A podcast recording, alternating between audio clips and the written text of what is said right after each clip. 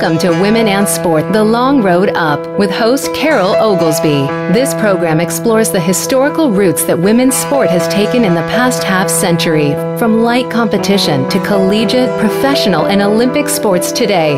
Now, here is your host, Carol Oglesby. Welcome, everyone, to Women in Sport The Long Road Up. I am indeed your host for our 13 shows this summer. My name is Carol Oglesby, and um, I've been around forever, which is why I get to host today. Um, our guests have also some history with a premier women's sport advocacy organization here in the USA, Women's Sports Foundation CEO Deborah Slaner Larkin, and Senior Director Research for Research and Programs, Dr. Marj Snyder.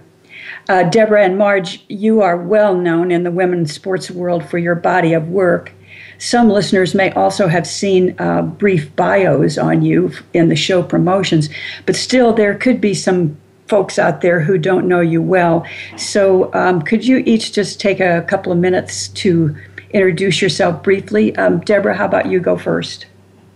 Okay, thanks. And Carol, thanks so much for having us on the show. Uh, this is terrific, and we are so glad you've been around forever. You have been a force for uh, the long road up and appreciate it. Um, I've been around almost as long, I guess, starting really in civil rights and then going to sports and and are very involved in women's leadership, gender equity, um, education, caring about girls at risk um, doing a stint from 86 to 92 as the executive director of the Women's Sports Foundation, leaving and serving on the President's Council of Physical Fitness and Sport. Um, also serving on the boards of the National Women's Law Center, SUNY Purchase in education, and um, uh, what can I say? It reminds me of something Mary Carillo would say. She's done so many things that uh, she would interrupt and say, "Gee, people will think I can't hold a job." So I'm going to start there, stop here, and because um, rather spend more time um, participating in the conversation. Marj. Okay, great. So first of all, of course, full disclosure, we should have Carol, since you were my uh, graduate advisor in, in uh, for my PhD program at Temple University. So, and I made it through, so that's a testament to you, you as much as to me, I think. Um, but I, I think I started working at the Women's Sports Foundation when I was about 12. because that that was the day that I realized that I was never going to be the shortstop for the Chicago Cubs and there just were no girls out there on the field, and I was like, "What? How come I can't go out there and do that?"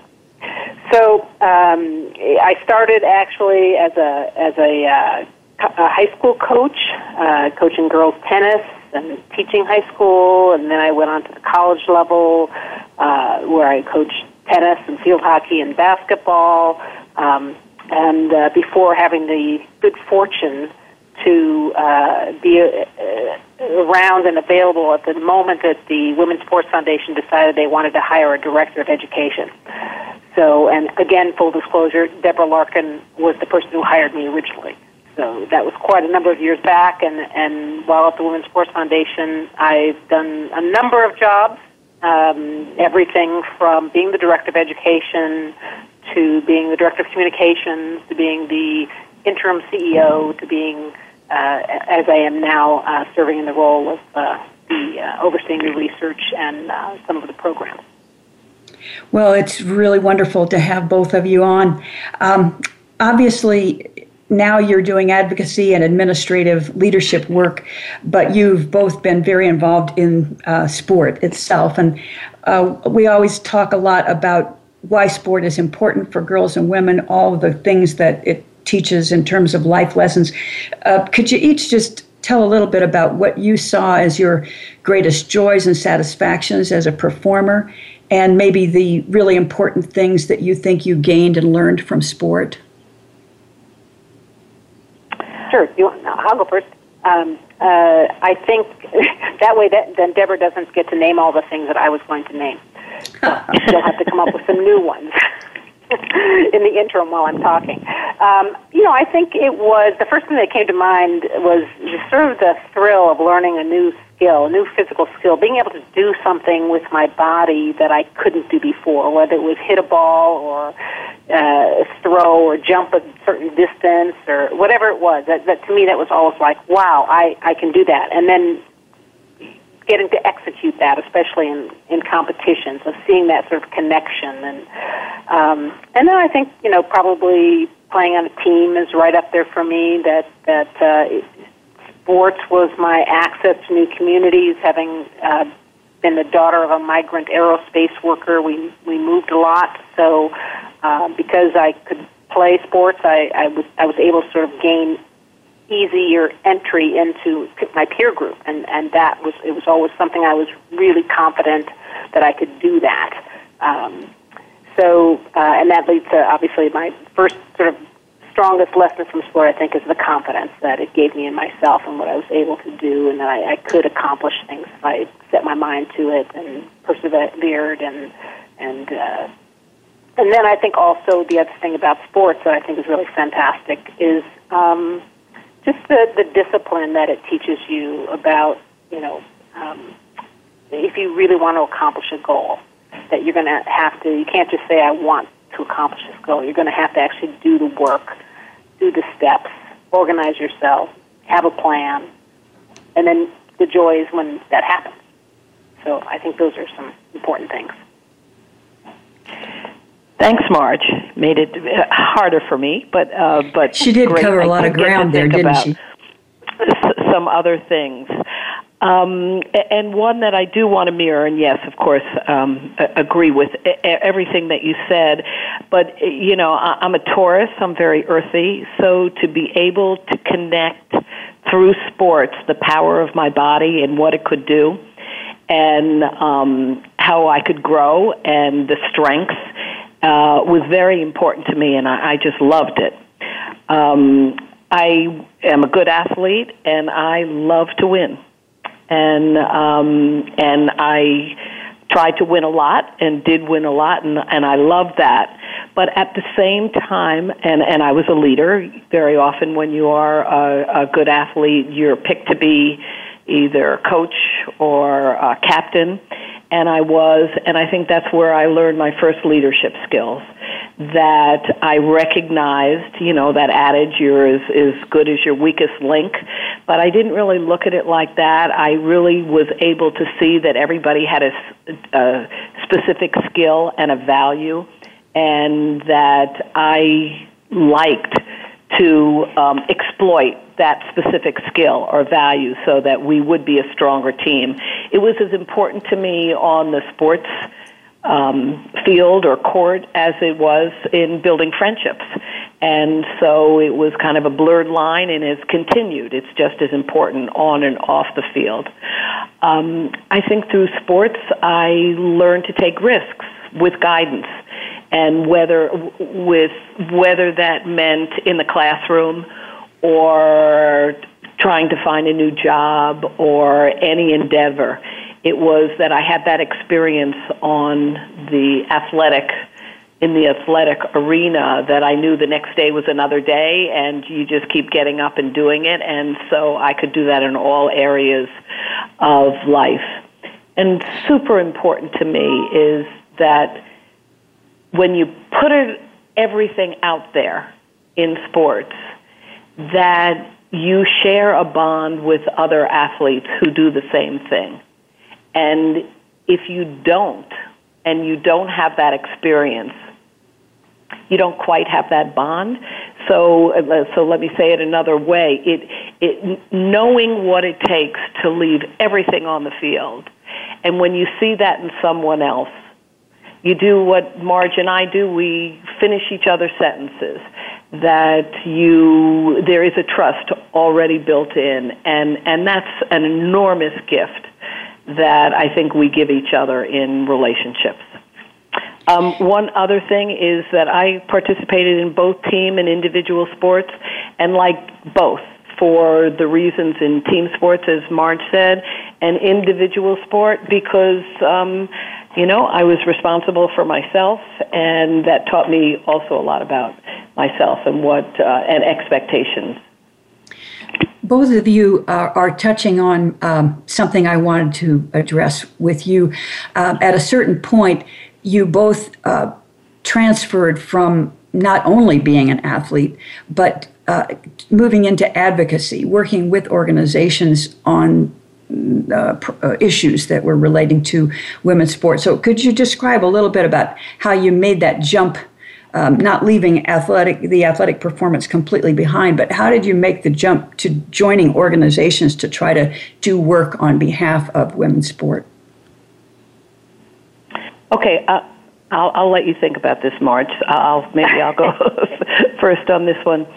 Um, mine, quite frankly, started at home that uh, my parents were um, advocates. They were civil advocates. My mother, especially in um, in community relations, whether it started in the PTA or the League of Women Voters, or did many things um, for civil rights. And my father as well. They really believed in a full participation in um, in, in one's community.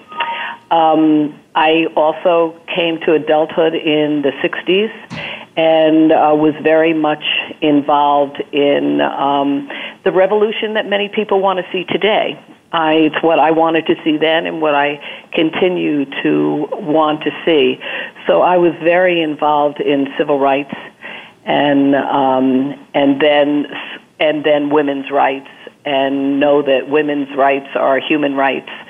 So that's when I first got got very active, and I'm so lucky to be have been involved in the '60s when I I could. Did I? Or am I supposed to? Very good, Marj. Marj, what now? were your thoughts? Is that okay? Okay. yeah. Yeah. Um, well, you know, I, I think of myself sort of as, uh, uh, you know, the product of maybe an accidental success.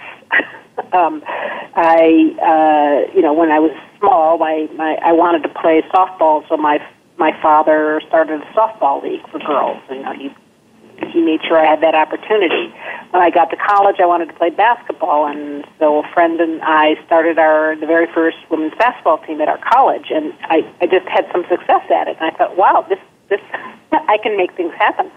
Uh, and then my my college coach was an early Title IX advocate, and she brought me to meetings and exposed me to how change happens.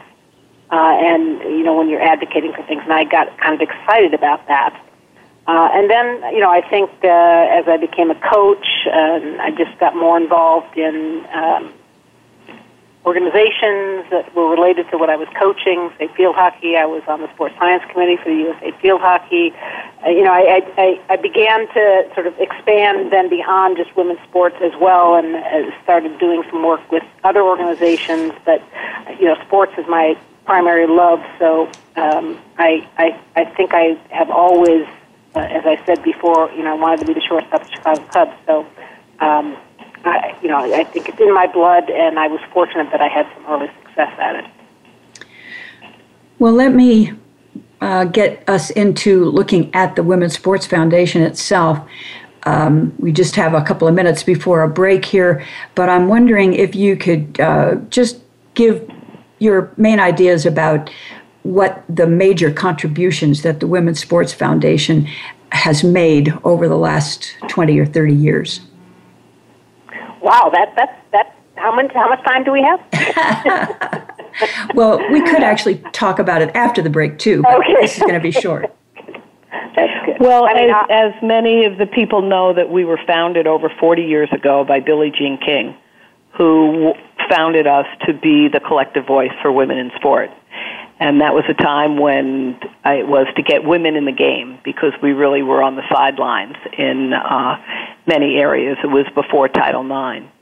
Um, what I, Marj can speak about in uh, greater length, but one of the things that separates us from many organizations are our dedication to data-based research that really drives our programs and our advocacy efforts. It informs our advocacy efforts. and it makes us very disciplined in the work that we do. We are outcome driven, and we take our um, charter very seriously to speak up for girls and women when they don't have the voice to speak up for themselves. So whether that is helping to get more sports in the Olympic Games, to really provide access to sport for girls, you know, we fight today that many people have the perception that Title IX has done its job. When in 1971, one in 27 girls played high school sports. Today, that number is two and five, and that's pretty good. That's 40% of girls, and these are um, this was over 40 years. But our focus is not the two and five because we also know those are the girls that really come from communities that have resources. Our focus is the three and five, the African American, Hispanic, and other girls of color who don't have access to sport, don't have, uh, because sport has also become more of a pay for play um, opportunity in many communities. So we are really focused on starting that continuum, getting that uh, girls from their first sports experience opportunities to play, and that's been a, a, a huge part of the Women's Sports Foundation's focus and um, success. Marj, we're going to pick up your response to this important question uh, on the other side of the break. We're going to have a short break here, and uh, when we return, we'll pick up Marj's conclusion to this question and then also look at how it is that women are drawn into sport advocacy careers. So you're listening to Women in Sport, the long way, the long road up. It's your world. Motivate, change, succeed. VoiceAmericaEmpowerment.com. Carol Oglesby has a documented commitment to performance enhancement and development of positive embodiment along the full age and ability spectrum. She has created sport community based programs that empower, educate, motivate in a Sports Plus model. She has worked with elite athletes who have experienced injury, burnout, and challenged relationships with coaches and teammates. She is a life coach dedicated to aid in the rediscovery of clarity, purpose, and joy in clients. Call Carol today at 818 818 324 2957. That's 818 324 2957. We go through all kinds of challenges in life. How we deal with them is a different story.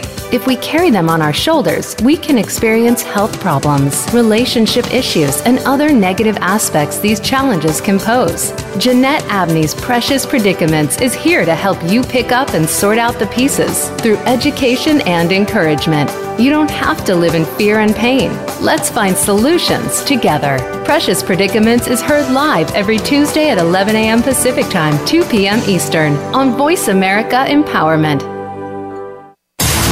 Build your better business. Achieve that goal. Make good on that resolution. The Voice America Empowerment Channel. It's your world. Motivate, change, succeed.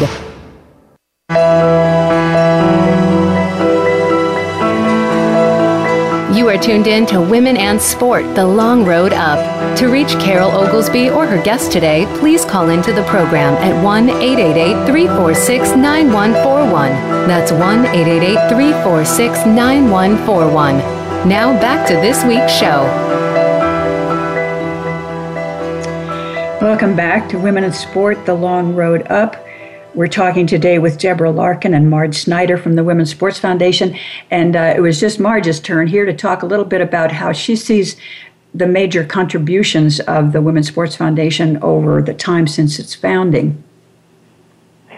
Yes, I, I uh, certainly agree with everything that uh, Deborah had to say. And, I, you know, I, I think that there, uh, one of the things that some people don't realize is that although we were founded by Billie Jean King, and everyone, most people do know who she was, and she's the inspiration for the work that we do. Um, we also have athlete involvement, champion female athlete involvement, just throughout the running throughout the organization in our governance structure, in our programs, serving as spokespeople. A president is always an athlete. Uh, so, um, you know, athletes. I I think we've made a home for athletes over time so that they feel like they have some place that they can go to with their concerns, their issues. And we're doing some exciting programs now that I'm sure uh, we'll get to um, uh, later in the show um, that, uh, again, help those athletes um, uh, activate their own leadership out in the world.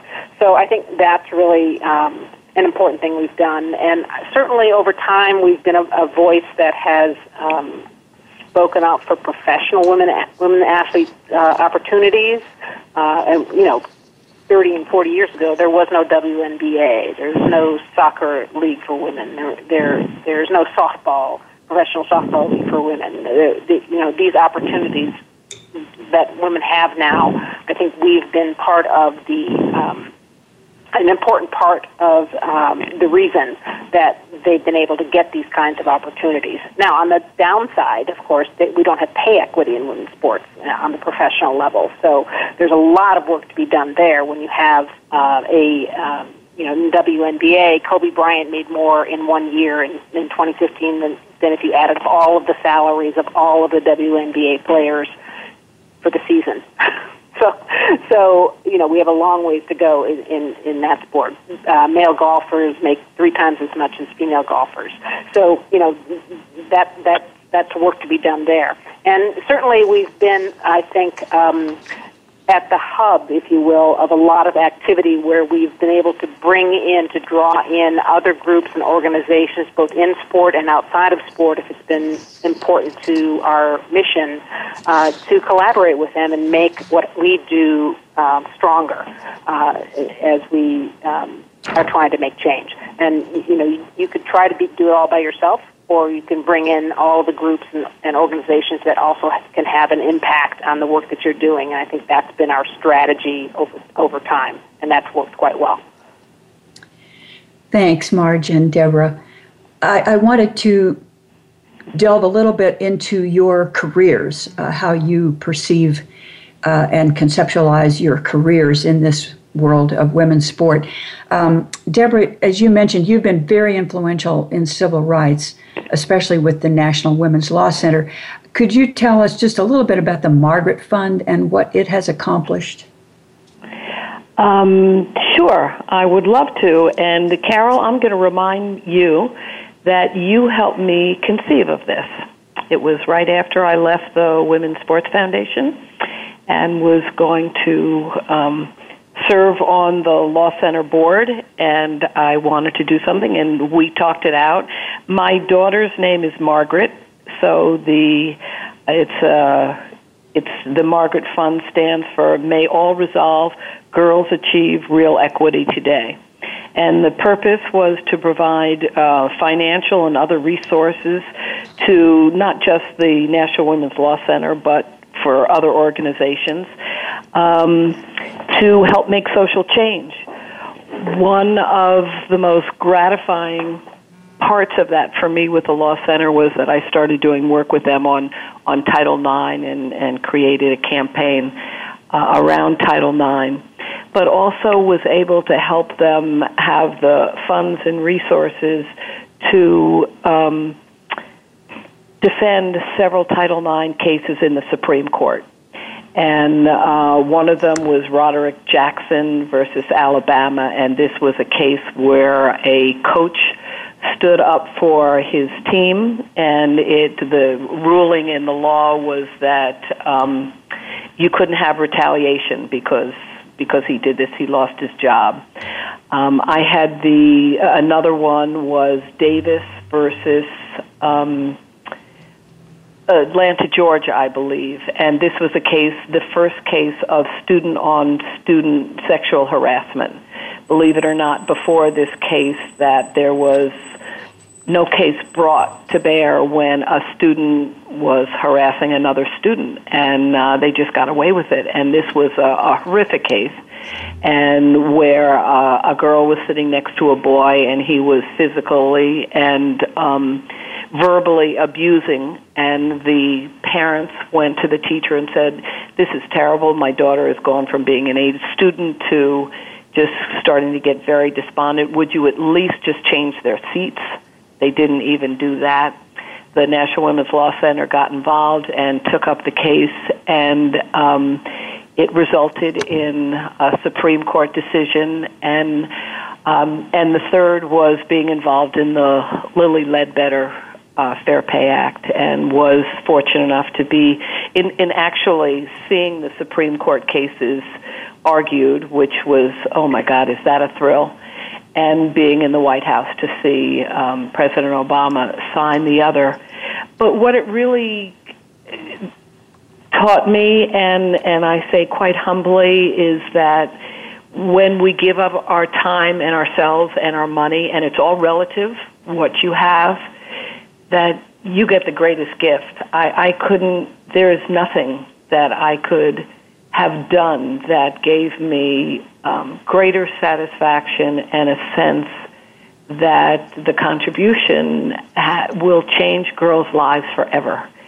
And um, I still get teary uh, about that because they gave me the opportunity to do it, and I did it, and I do it for all girls, for my daughter, and uh, it's just uh, I encourage everybody to get involved because the rewards are so great. Very good, very good. I hope everyone will run out and Google uh, the Margaret Fund or somehow or other get all the details. Um, Marj, you began as a high school social studies teacher and then a college professor and coach along the way. You completed a PhD in sports psychology, put in a plug for Temple University. Um, how have you put all your academics to use in your work? And the other thing I really want to get to here has this been a good path for you? And do you have a chance to recommend it to others at times? How, how, how do you feel about that recommendation question? Right.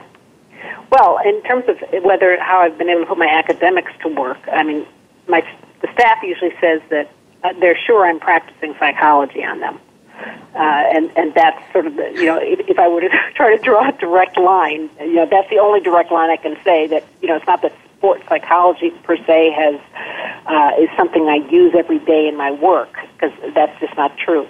Um, but I think what I did get from my academic preparation was certainly a very strong knowledge base and uh, it, it, the confidence to know that if I wanted to figure something out and find an answer to something, I could. So uh, education was always really important to me. Um, you know, my parents put a high premium on it. I always enjoyed that, and and uh, since sport is really my passion, um, I was looking for a way to include sport in the work that I might do with my life.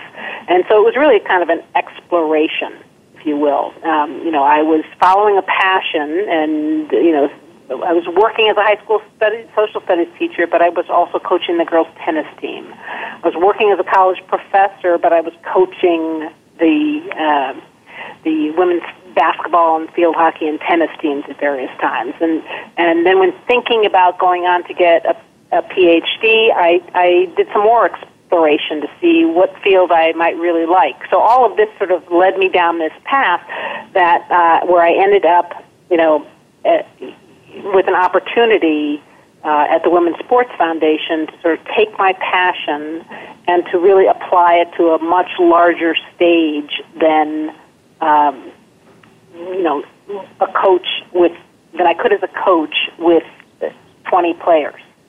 So I, I was going to have an opportunity, and that was what really excited me about the Women's Sports Foundation. I was going to have an opportunity to sort of work on change at a systemic level, you know, incredibly meaningful level, and, and that really got my juices flowing. So um, I think, you know, I, when I talk with young people about their career path, I always remind them that, you know, if I were to go in five year increments in my career path and you were to look back and ask me five years before that, would I say I was doing exactly what I was doing now, and I would have to each time say no because I, despite the fact that I've been at the Women's Sports Foundation for a long time, I have done many different jobs at the foundation. So, um, I, you know, I, I think you try not to paint yourself into a box, and and just because you you walked through one door does not mean that there aren't a whole bunch of other doors that you could walk through. So um, it, it's it's uh, it certainly has worked for me. It's been interesting and challenging, and um, you know, and and I've gotten to work in an area where I have my where my passion is. Well, both of you have definitely made um, this women's sport work a very large part of your life work. And I want to focus for a few minutes here on barriers for girls and women in sport. Um, over the time that you've been involved, um, starting in perhaps the early 80s, maybe the early 90s, from around the 90s for Marj, um, what what has happened with barriers? What do you think the barriers are? Are they the same now that they were in the beginning? Um, are the barriers the same, but the strategies different? Um, if you will, give us your perspective on dealing with the barriers that have come up as you were uh, really devoting your career to um, knocking down the barriers and, and helping girls and women get more involved in sport and physical activity. W- what's happened with the barriers and the strategies to get across? Yeah, that's a great question, Carol, and and um, for me, it's it's something I've had a chance to think about, having been at the foundation in the '80s and then now am back. It, it is a question that people ask me, and and I'd start with that. The first challenge was getting in the game and getting a chance to play. As we said, it was one in seven. I mean, one in twenty-seven who played high school sports, and and very few who uh, girls or young women played college sports. So now we're, you know, 3.3 million, and that's good, but we still are only 40%. And so there still are a lot of barriers of uh, having access to sport. The second piece of that is that now that we have Title IX and we have a law that um, protects us, the challenge is we have never fulfilled the promise of Title IX. And while some people say, well, Title IX has done its job, and I think that's really because these are people who look out in the suburbs and in on the media and see young women who and older women who have succeeded. If you really look, you're looking at uh, not women of color, and so that again increasing the number of girls and women of, of color to play and of disabilities to play is paramount, and that's a barrier we have. A lot of that barrier, and, and Marj um, touched on it, is that we aren't giving equal resources, whether those resources are playing time, facilities, equipment. Um, it's also in money in the professional arena or even scholarships in college, um, the same kind of coaching so we don't have that equality across the board. So as you say, it's it, some of it is strategy. Some of the issues are the same, um, but it's a little more sophisticated, and that we are not in gender equity. An- another area is that we would talk about safety back in the 80s, safety really was centered around the quality of equipment or facilities. Well, today we know safety goes much broader, um, whether it's safety going to an event or going to a sports program, whether it's safety from sexual harassment, sexual violence, um, under bullying, body image um, it's it's gotten much more complicated with that, and and also there are more many more issues around um, sexual orientation and the LGBTQ community, and this is an area that definitely in women's sports there was conver- always conversation about lesbians, but now it's much more broad and the focus is and coming around to we need to focus on diversity, inclusion, gender equity, uh, ethnicity, uh, disability, and um, and not separate these issues. So gender equity and equity and fairness for all should be one package and not to separate each out. Yeah, I, I, I, you know, that's that's that is uh, Deborah's capturing, you know, probably a couple of you know the most important barriers that still exist. Uh, you know, I would add that there are, um, we, you know, the, in some ways the uh, we're seeing the flip side of a of a of a coin. Uh, it, it used to be that um, people thought women shouldn't participate in sports or maybe not run the longer distances or go as many sets in tennis as boys and men did because they weren't physically capable of doing that. Uh, and, you know, that has changed so that people accept pretty much that, that girls and women are physically capable of doing it. But one of the missing pieces is that we still don't have appropriate training programs and prevention strategies for sports injuries that, and illnesses that happen to the girls and women when they participate in sports. So a lot more attention has to be um, focused on the research that needs to be done that says, well, uh, why do girls get con- concussions? How can we prevent concussions? Um, why do girls get more ACL injuries, and how do we prevent those ACL injuries? So, so there's there's a lot more work that has to be done there, and that, that's a, it's a good thing in the sense that people are paying attention and not saying girls shouldn't participate, but but we need to be asking, well, what is the safest way for them to participate uh, medically?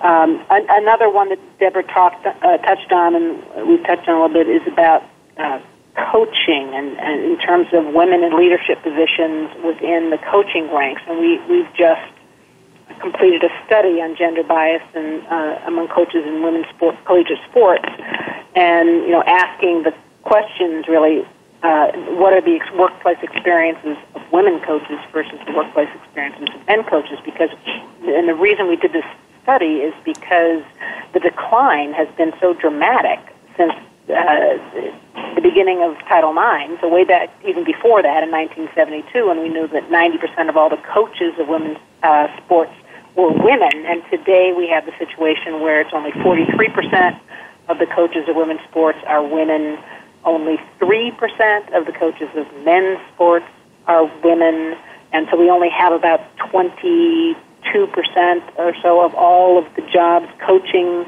athletes. Uh, so these are employment opportunities, leadership opportunities, and we and these numbers continue to sort of decline. So that's a huge barrier, I think, that we have to cross. And so we did the study so we could look at whether or not there were things happening inside of the workplace that we could point to that might uh, explain why women were, did not have these positions. And, and okay, Marj, thank you. I'm gonna. Sorry, I had to break in here. We're gonna take off for a quick break and uh, don't lose your train on that because I want to hear more about the study that was recently um, released. This is Voice America Empowerment Channel looking at the long road up for women in sport. Friend us on Facebook to keep up with what's empowering the world. Voice America Empowerment. Carol Oglesby has a documented commitment to performance enhancement and development of positive embodiment along the full age and ability spectrum. She has created sport community based programs that empower, educate, motivate in a Sports Plus model. She has worked with elite athletes who have experienced injury, burnout, and challenged relationships with coaches and teammates. She is a life coach dedicated to aid in the rediscovery of clarity, purpose, and joy in clients. Call Carol today at 818 324 2957. That's 818 324 2957. Are you ready for a health, life, and empowerment show in one? Then be sure to listen every week for Living Well with Ann Beal. Ann takes her long running TV show to the Internet Talk Radio airwaves with guest experts and insight designed to help you live a healthy and successful life. By hearing from the experts and those who have found success, our goal is that you too will be motivated to do the same. Living Well with Ann Beal can be heard every Wednesday at 10 a.m. Eastern Time, 7 a.m. Pacific on the Voice America Empowerment Channel. Follow us on Twitter for more great ideas at Voice America Empowerment. You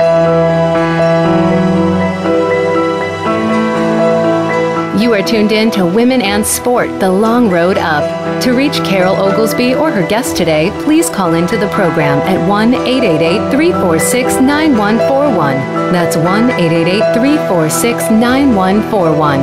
Now back to this week's show. Welcome back, everybody.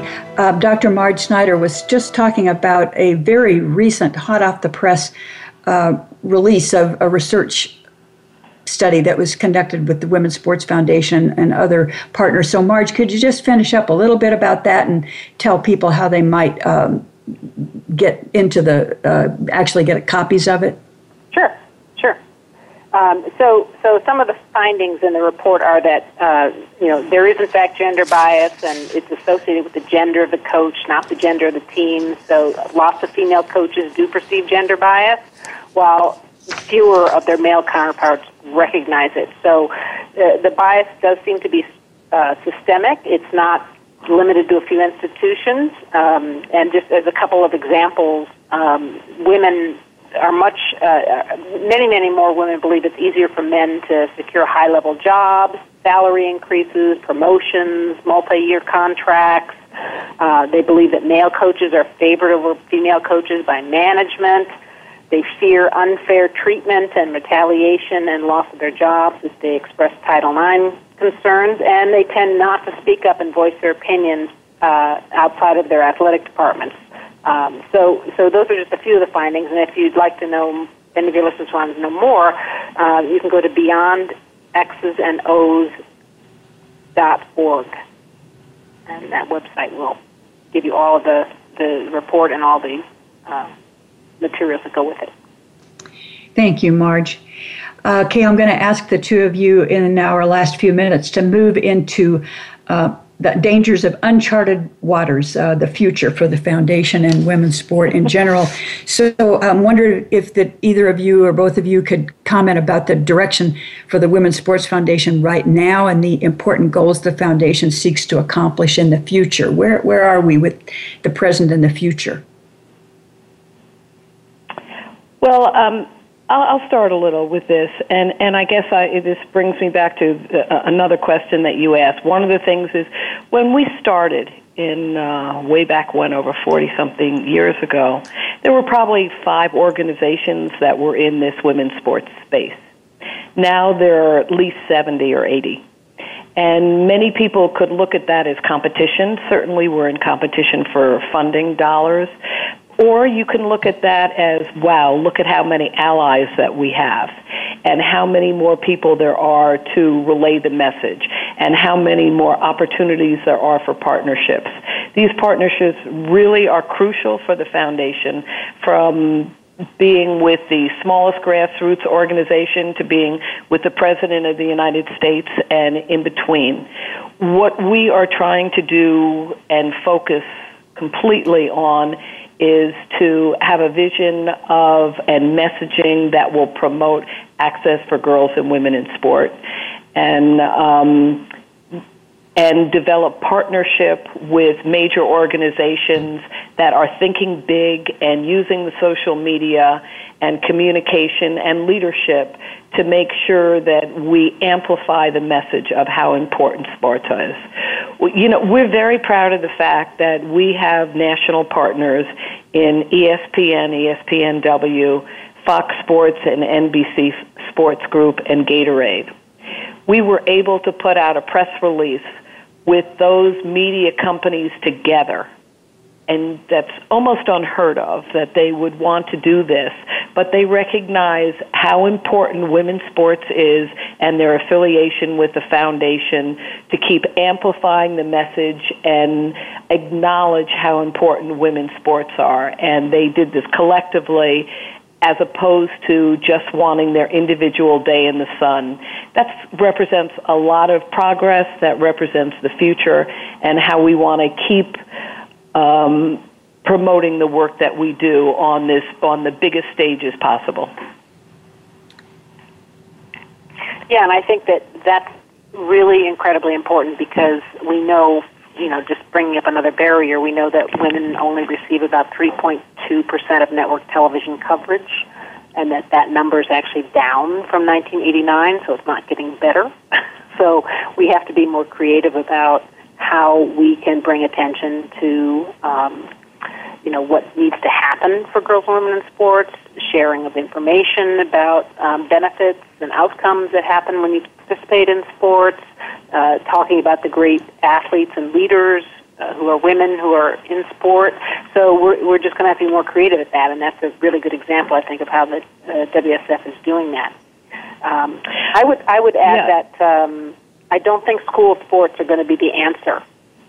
Um, you know, we've in the, in the U.S. We've, we've relied uh, our, our system really relies on um, a pipeline of um, you know sending kids to high school sports and then from high school sports sending them on to college or out into the world where they might still participate in sports.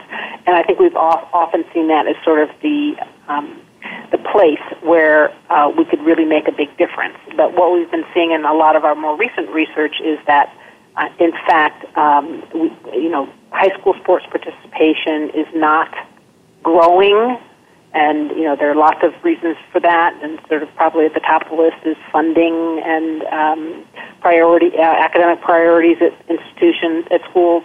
Um, but not only are we, uh, you know, we know, for example, that by 2020, um, if we keep going out on the trend that we're on now, about a quarter of all American high schools won't have any high school sports. So, and those are going to be the, and those schools are probably in the places that need them most. They're not in the suburbs, you know. Uh, they're in the you know urban centers and rural areas where they, they need it most. Um, and that this you know we've lost PE, and we've lost even lost recess. So we're going to have to be more creative about how and and I think Deborah's hit it on the head with in terms of collaborations, uh, finding partners who can help us bring sport uh, and access to sport to those who need it most you know, at the grassroots level. And I'd like to just add one more point. I don't think I could, I don't think Marj or I could say it often enough how important Title IX has been to this. Without Title IX, there would not have been the opportunities that girls have today and or that girls are going to have tomorrow. We have since Title IX has been enacted, it's been over 40 years. That means we have two generations of girls who have benefited from Title IX in all of Title IX, but in Title IX sports. Now there is research that shows that 94% of women who are in C-suites in corporate America attribute sports participation to their success. And 54, 52% of those women played in college. So that means they played after Title IX was enacted. We are seeing um, a sea change of opinion about the value of sport for girls and how it leads to leadership opportunities. And we also know there's plenty of research that shows when you have a diverse group of people who are in decision making positions, you get better decisions. So it's very important that we get athletes who are proven to be leaders in the position in corporate America and in in, in uh, the professions so that we can make the kind of impact that we need to bring this country further. I know that uh, the foundation, um, as big a player as it is, um, is not uh, uh, extensive enough to actually put a lot of programs on the ground, but still, there's an amazing. Um, uh, a number of ways that the foundation stimulates programming and, and actually gives money to young women that are uh, trying to move up the ladder in sports careers. Could you just give a, a taste of what some of the programs and the um, support systems are that the foundation has created? Go ahead, Marj. Okay. Start. Um, well, uh, we have, yes, absolutely right. And we, we can't uh, give out enough money to move the needle our, just by ourselves. So uh, we're going to need partners, uh, again, you know, to, uh, to make this happen. But a couple of examples are our travel and training program, which awards uh, travel and training grants to up and coming female athletes who have not quite made it to the point where they can perhaps get sponsorship dollars or their national governing body is going to support them. Uh, and so we give them grant a, a grant, a small grant, usually something in the neighborhood of um, uh, I think about uh, up to three thousand dollars for individuals and up to ten thousand dollars for a team. So um, then we have about a dozen or so uh, recipients this year who are uh, going to be competing in the Rio uh, Olympic and Paralympic Games. So that's very exciting. So they, they can really serve as role models for uh, all the young girls out there. And then we have another program that we do called Sports for Life, uh, and that program uh, is for uh, organizations that want to either increase the numbers of girls of color, particularly African American and Hispanic girls, 11 to 18, either increase their participation opportunities or uh, enhance programming for that subset of girls because we know that those girls are the ones who are the most shut out. They're the have-nots of girls and women's sports. So we're, we're trying to sort of stoke the pipeline, if you will, and um, encourage more uh, programs to uh, offer programming for girls of color. Okay, now here's a real crystal ball style question. Um, in the last couple of minutes, for each of you, uh, do you think that the Women's Sports Foundation will complete its mission um, sometime in the near future. What are your thoughts about when, actually, when girls and women will reach true equality in the sports area? How, how will we know that? And is that day at hand or is it a ways off? Um, most of us know, Carol, unfortunately, that social change, social justice takes an awfully long time. And uh, sport to me is a microcosm of what women face in life everywhere. There's no difference in the gender bias that these coaches are feeling uh, than what professors are feeling who are in the STEM areas.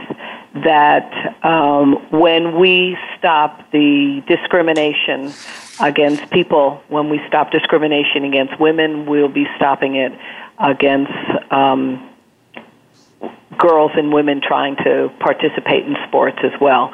So we have a long way to go. But I have never been around a tougher, fiercer, smarter, more passionate group of women from every generation.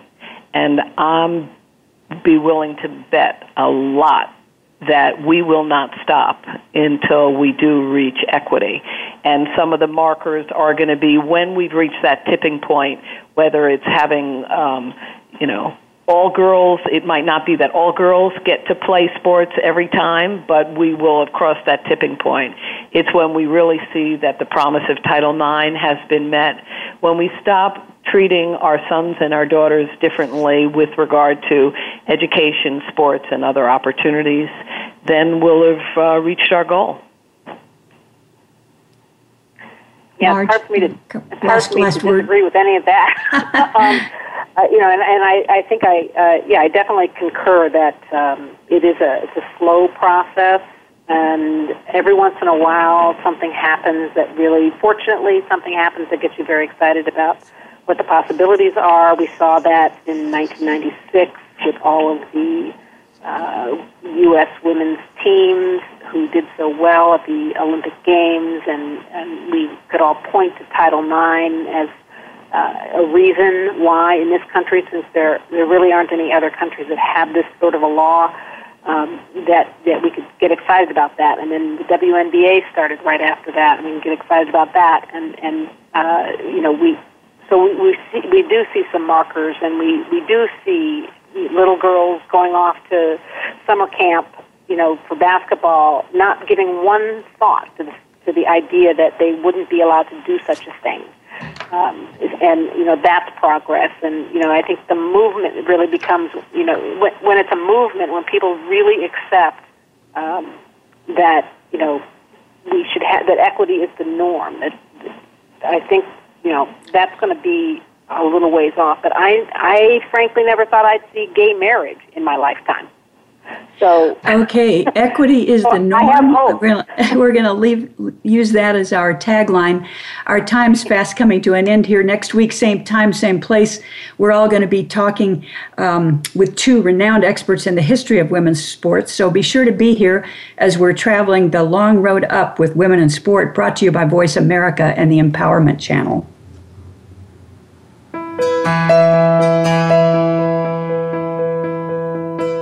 Thank you for listening to Women and Sport The Long Road Up.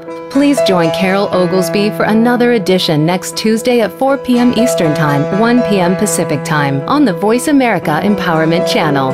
Have an amazing week.